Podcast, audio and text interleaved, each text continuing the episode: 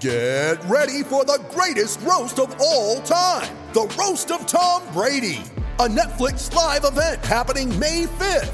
Hosted by Kevin Hart, the seven time world champion gets his cleats held to the fire by famous friends and frenemies on an unforgettable night where everything is fair game. Tune in on May 5th at 5 p.m. Pacific time for the Roast of Tom Brady, live only on Netflix. You ready? Showtime. On May 3rd, summer starts with The Fall Guy. Let's do it later. Let's drink a spicy margarita. Make some bad decisions. Yes. Audiences are falling in love with the most entertaining film of the year. Fall guy. Fall guy. Fall guy. That's what the poster said. See Ryan Gosling and Emily Blunt in the movie critics say exists to make you happy. Trying to make it out? Nope. Because I don't either. It's not what I'm into right now. What are you into? Talking. Yeah. The Fall Guy. Only in theaters May 3rd. Rated PG-13. With threats to our nation waiting around every corner, adaptability is more important than ever. When conditions change without notice, quick strategic thinking is crucial. And with obstacles consistently impending, determination is essential in overcoming them. It's this willingness, decisiveness, and resilience that sets Marines apart. With our fighting spirit, we don't just fight battles, we win them. Marines are the constant our nation counts on to fight the unknown. And through adaptable problem solving, we do just that. Learn more at marines.com. Hello and welcome to News from the Nerds, the midweek news show from the Formula Nerds.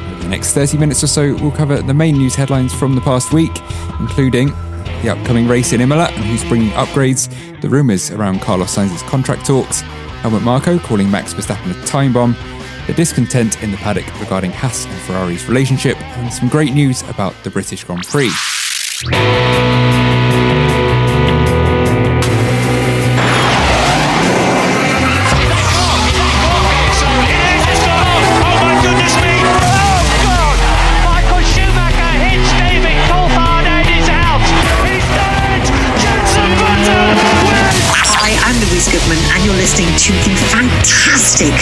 The Race podcast. Hello, my name is Bernd Mayländer, and you're listening to the Formula Nerds podcast. Hi, I'm Rosanna Tennant, and you are listening to the incredible Cut to the Race podcast. Hi, I'm Jordan King, and you're listening to the Formula Nerds Podcast.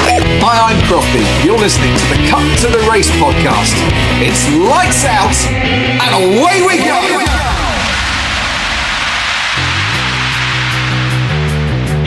Hello and welcome to News from the Nerds. So we've got the whole gang back together this week, finally. Uh, so I'll start with Abby. How are you, Abby? I'm good. It was strange last week, just being me and Grace. So I'm glad that you and Sam are finally back, and all four of us are here. Yeah, no, it's great to be back. Uh, Grace looks like she wants to respond to that in some way, so I'll throw to you. Yeah, yeah. Um, I I loved, I loved it with you, Abby. It was great. It was so much fun. But um, no, I am glad to have you boys back because um, I need, I need someone to bounce my ideas off because I just end up talking forever.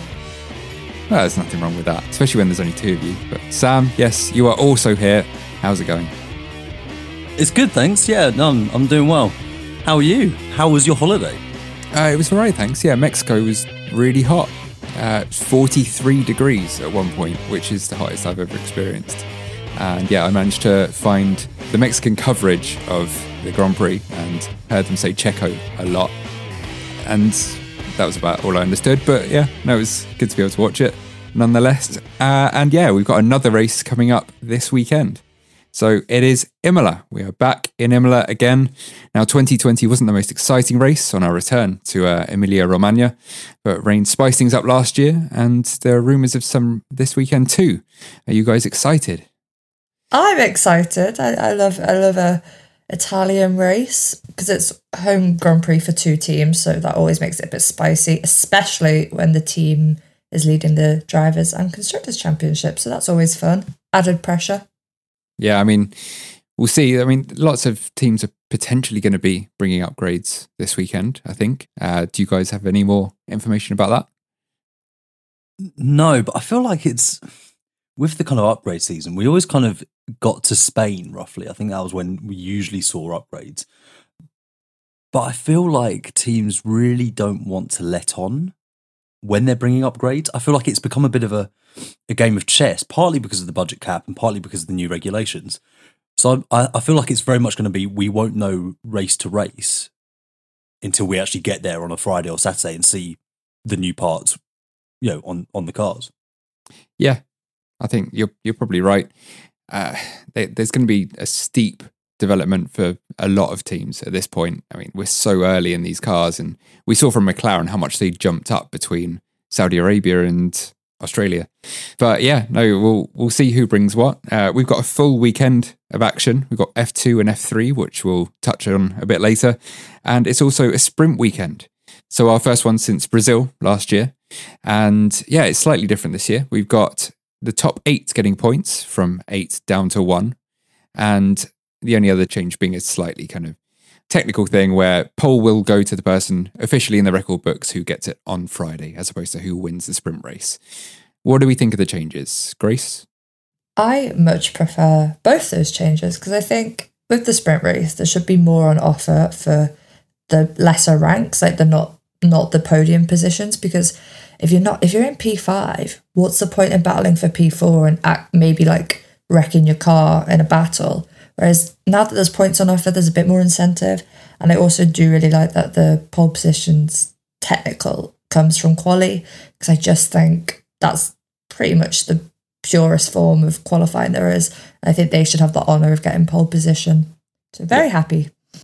Yeah, I, I, agree. I think pole means who went the fastest over a single lap. Kind of that's that's what pole position is. And uh, in terms of the points, yeah, I mean it's it's slightly better. It doesn't particularly change my opinion on sprint races. I still think they need to do something else. I know probably a couple of months ago now, Bridge and I were talking about whether you'd go to somewhere like Bahrain where there's an alternate layout and you do the sprint race on that track just to mix it up a bit more so it doesn't act as a spoiler so much. Yeah, I think last year with the sprint races, obviously they were introduced. I didn't particularly enjoy them that much. Brazil, I did but I think that was more because Hamilton was starting because he was disqualified from quali and that. So that I was paying attention to him and seeing whether he can get through the field. But I'm excited to see how the new cars will act on on at Imola and on the track and see what they can perform like in the sprint race as well. Yeah, that's exactly the point that Kevin Magnussen made when he was saying that he's going to go all out in the sprint race.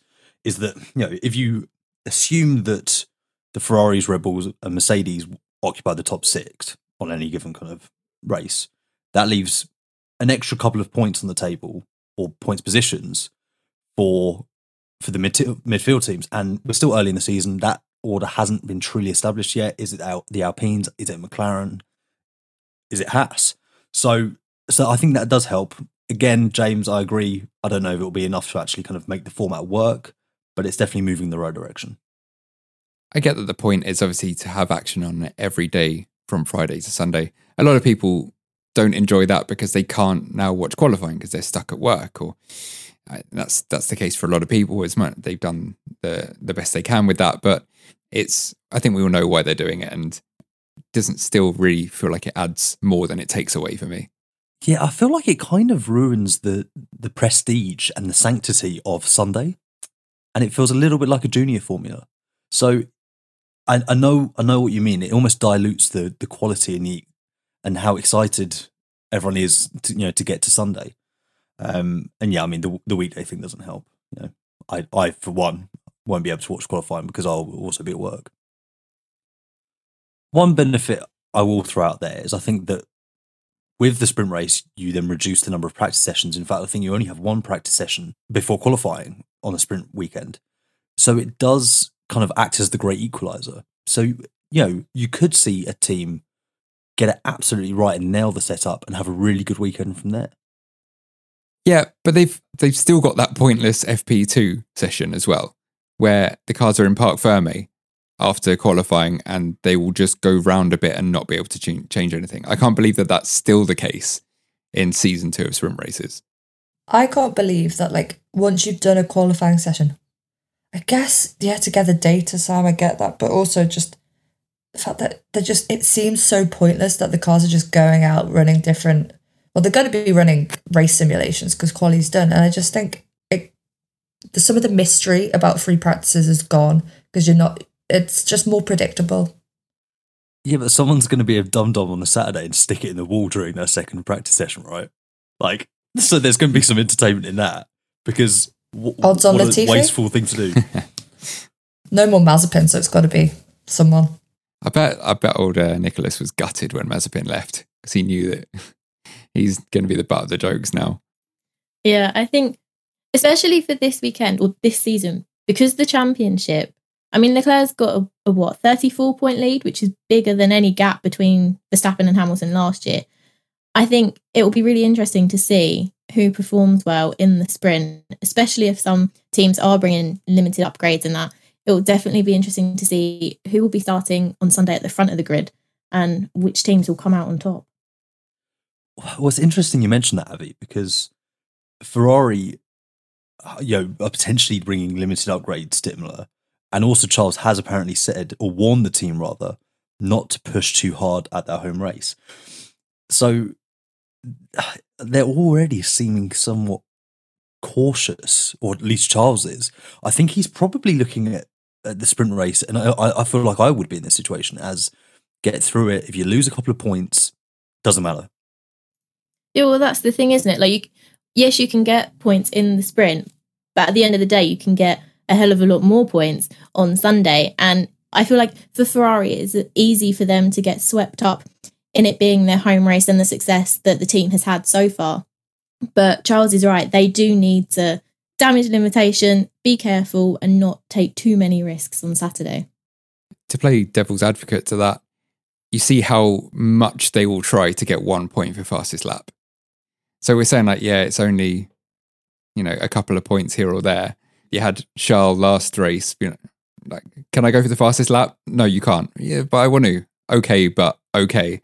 And we saw how the fine the margins can be in Abu Dhabi last year. And I do agree, though. I'm just playing devil's advocate. You're that person in school that everyone hates. Well, Bridge is gone. So someone needs to, like, we can't all disagree with each other all the time. I've got to throw some spice bombs in.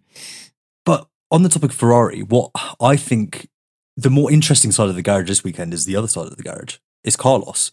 And I think that everything that's going on with with him and his management team and Ferrari could be a massive distraction for the team at a home race. So what we know so far is that they are mid contract contract negotiations.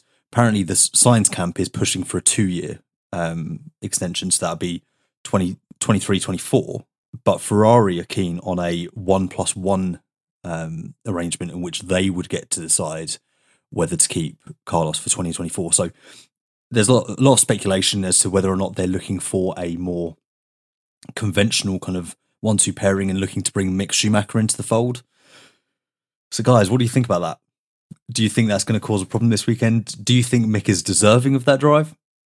Firstly, I have an official apology for you, Sam, because the other week I laid into you about Carlos, saying he was better than you thought, all this. And yeah, Australia kind of proved me wrong. Could have been a one off, but this is my official apology video to you. Thank you, Grace. I, I appreciate that.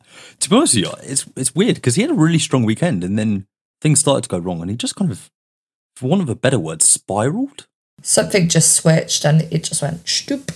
Yeah, he just yeah, kind of I don't know, just fell apart from there. Um, I think that he is probably deserving of the two year contract, but Ferrari clearly want that flexibility.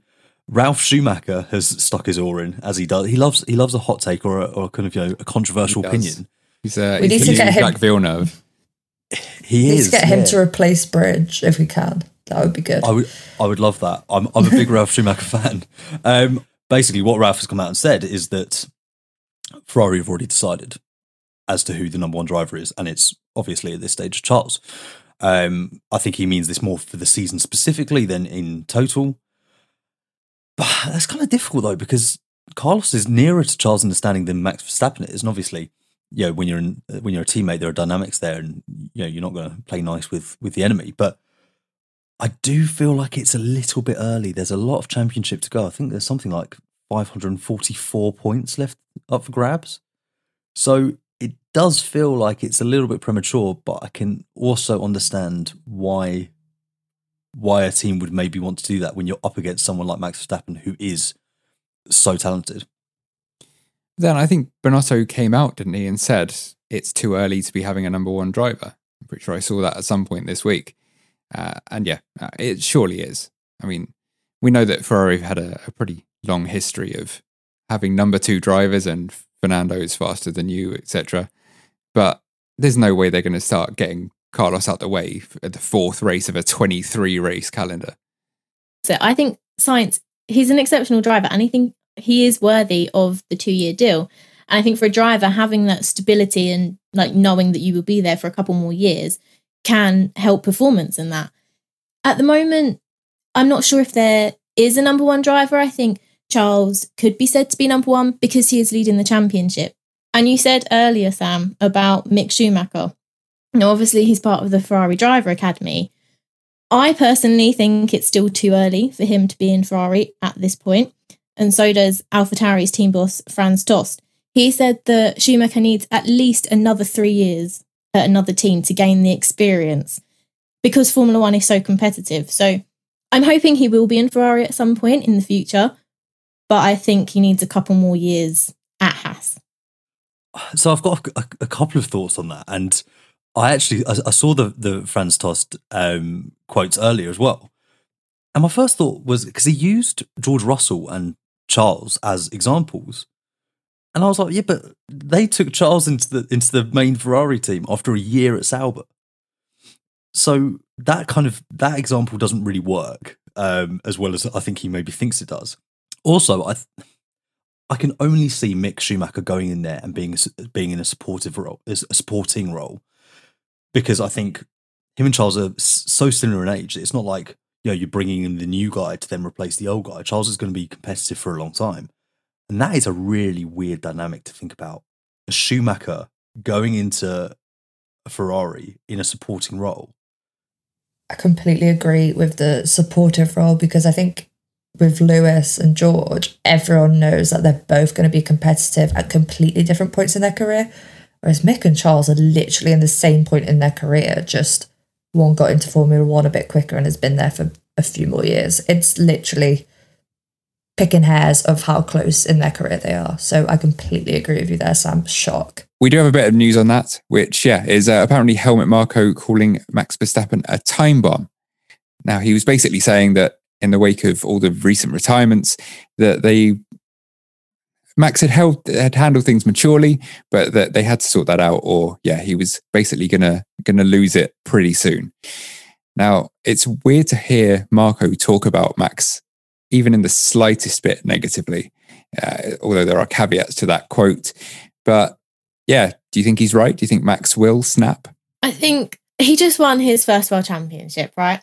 He's obviously going to be frustrated and disappointed with all these re- reliability issues. I mean, he's only finished one of the first three races and DNF'd in the other two. Now, I didn't think Red Bull were going to do as well as they did last year, but I didn't think it would be this bad. And he's in the standings at like behind George Russell and Carlos Sainz, which and Pe- Perez as well. So I can see why Marko has said that Max will be a time bomb. I think there could become the point where Max could snap. Hopefully, they all get their issues sorted and it doesn't come to that. But I don't know. I mean, Max can be quite aggressive, as we all know. So who knows? I think I think the angry Dutchman meme vibe we all speak of and know now isn't going to help when we discuss this because I don't want to be that annoying person saying, "Oh, we shouldn't discuss when people are going to mentally snap. It's not nice." But I do think that the the issue is different because he is so well known for being angry. But I just think that's on track. I don't think mainly except when he pushed Ocon, I don't think I've seen him ever be aggressive off track. You might prove me wrong, but he seems all right. So he could snap on track and then go back skipping to the paddock. So I think he could snap if his car breaks down again, but I think we'll see it on track and on track only. I don't actually think he's going to snap or kind of go out with a, a, a, bang in that sense. I think it will be more of a whimper. If, and I think we're already seeing that. He has looked not himself, lacking in confidence, unsure of the team around him. And I think it's, you know, if they can't arrest this kind of reliability slide, that that we're basically going to see him just kind of his performance just disappear over the rest of the season. They need to do something because he's been very whiny. He's been not what I would expect from a newly crowned champion. And he clearly hasn't got faith in the team at the moment. He's very whiny, especially for someone who was so passionate last year. Like when things went wrong, he didn't whine. He was just, he seemed really just passionate that he wanted to get better. Whereas this year, he just seems like he wants to give up already. He's just moaning and whining.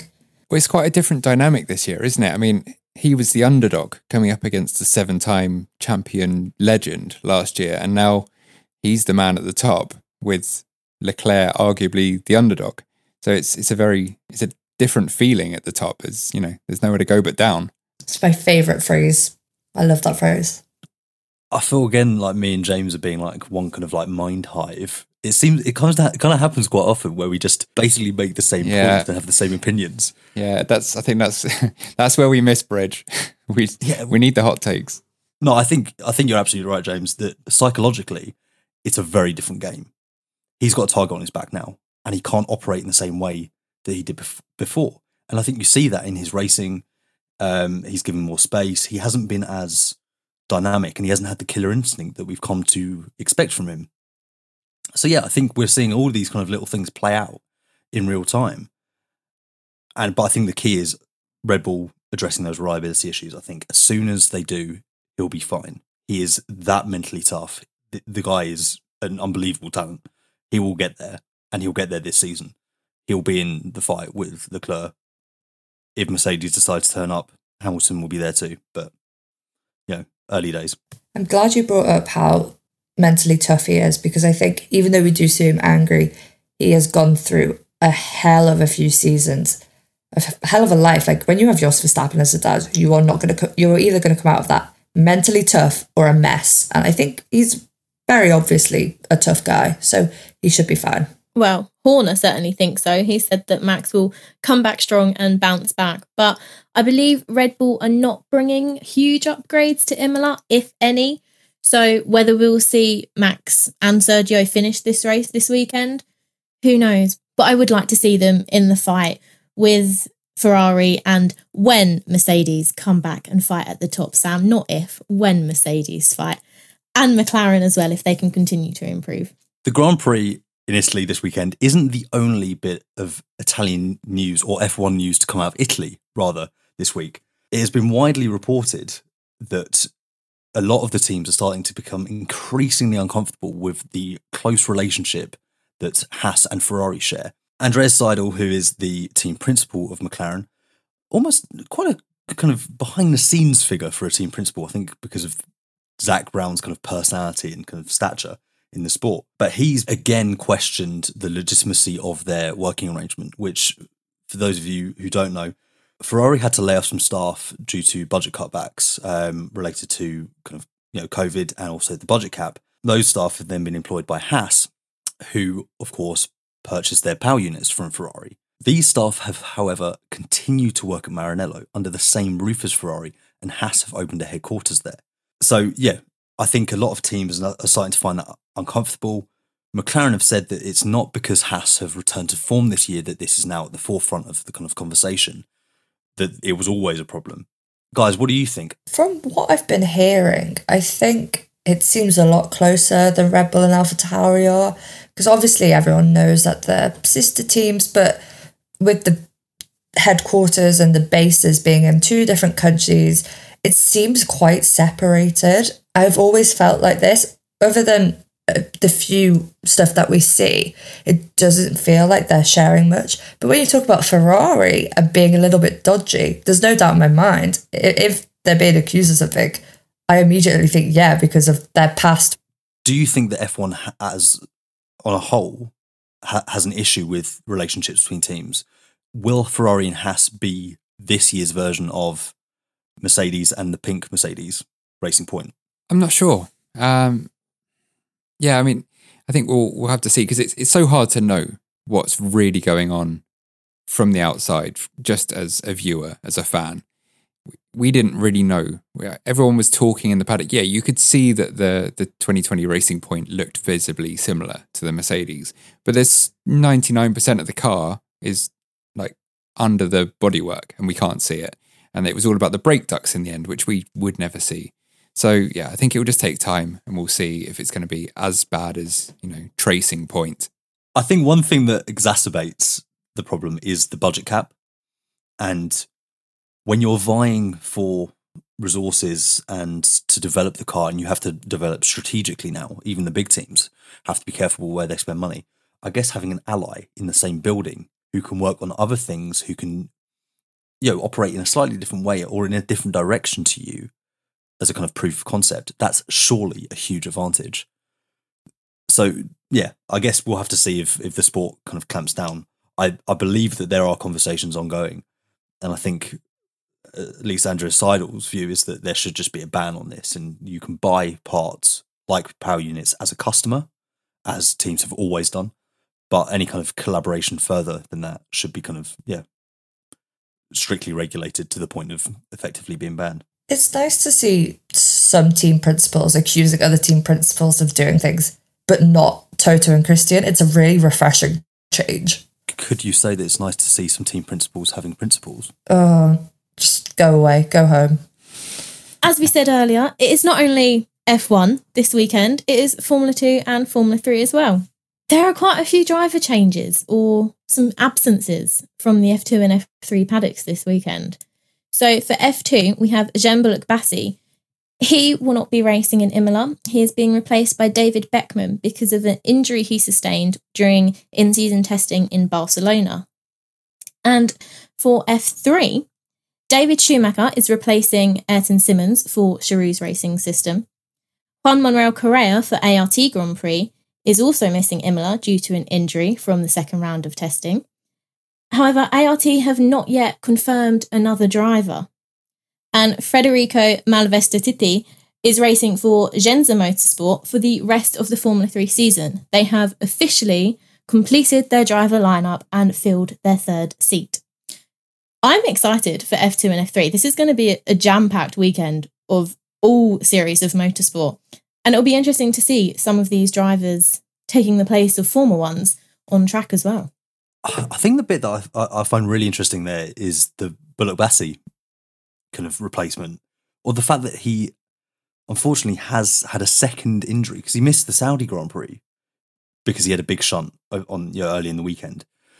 So yeah, it's it's it's troubling to see, and you know, I think what is really interesting is it shines a spotlight on the transition from being a sim racer and an esports star to racing, you know, full on racing cars. So yeah, uh, you know, I, I, wish him all the best in speedy recovery, and hopefully he can get back in the car soon because you know he's clearly got pace. But yeah, I, I do think it maybe you know raises a wider question there. Um, but also apparently ART aren't replacing um, Correa. Um, so I think they're going with with two drivers over the weekend. So the, the grid will be down to 29 uh, across F3 for the weekend. Yeah, you don't tend to get too many injuries on sim racing. Maybe a bit of RSI, fall off your chair or something. On to our final piece of news of the day. Finally, we've got there. Um, Silverstone this year, record breaking numbers. I think 142,000 people will be at the race on Sunday. And over the weekend, it'll be even more. And it was because, so it sold out really quickly months ago, but they added some seats, I think about 2,000 seats. And they went on sale yesterday or the day before, and they just went like wildfire. So, did any of you guys manage to get one? I'd like to say I did, but unfortunately, my bank account won't allow it. But obviously, we've seen loads of new fans and a whole new generation of fans be interested in Formula One and motorsport in general through Drive to Survive and that. But surely having that many people will be overcrowded. Surely there will be too many people to even handle. I mean, it's an insane amount to even think about. Yeah, it, is, it certainly poses a logistical issue, doesn't it? Um, which I don't know, like you know, you get you get huge traffic jams there anyway. Just once, I'd quite like a, a, a driver to maybe I don't know, and it won't happen at Silverstone because the drivers fly in Um, but just once, I'd like maybe someone to ru- cut, cut it fine and almost miss a race. So yeah, that would be definitely be interesting to see the atmosphere at Silverstone this season. But that is all the news that we have for you guys today. Remember to check our website www.formulanerds.com for even more news, and remember to listen to the Cut to the Race podcast, our main show. So it's been great having all four of us back. We will speak to you guys next time. Thank you.